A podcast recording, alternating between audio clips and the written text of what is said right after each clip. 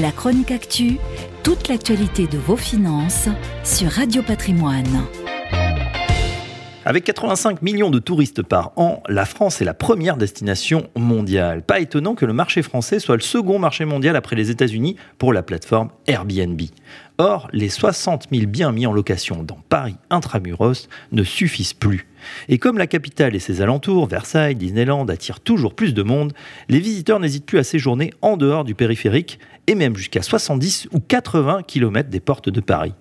Résultat, l'été deux mille dix-huit, la plateforme Airbnb a enregistré six cent mille arrivées en Île-de-France, soit cent vingt mille de plus que l'année passée.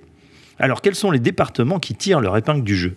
C'est la Seine-et-Marne qui arrive en tête. trente et un mille arrivées voyageurs, le département enregistre une augmentation de quatre-vingts pour cent par rapport à l'an passé.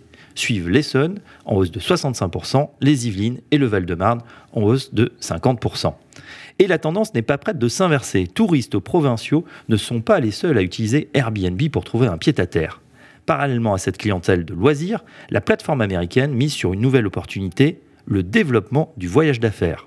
Dans les Hauts-de-Seine notamment, les communes limitrophes de la capitale ont assisté depuis deux ans à l'explosion du nombre de locations saisonnières.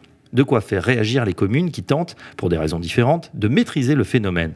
Après notamment Boulogne, ici, Levallois-Perret et Neuilly, ce sont les élus de Courbevoie qui ont voté en mars dernier une délibération visant à ouvrir une plateforme de télédéclaration pour les logeurs. Enfin, récemment, on note l'émergence d'une nouvelle catégorie de clients sur la plateforme, celle des Parisiens qui veulent se mettre au vert à moins d'une heure de la capitale. Qu'ils soient touristes ou voyageurs d'affaires, ou parisiens en mal de nature, les utilisateurs d'Airbnb sont donc de plus en plus nombreux pour le bonheur et le bas de laine des loueurs saisonniers partout en Île-de-France.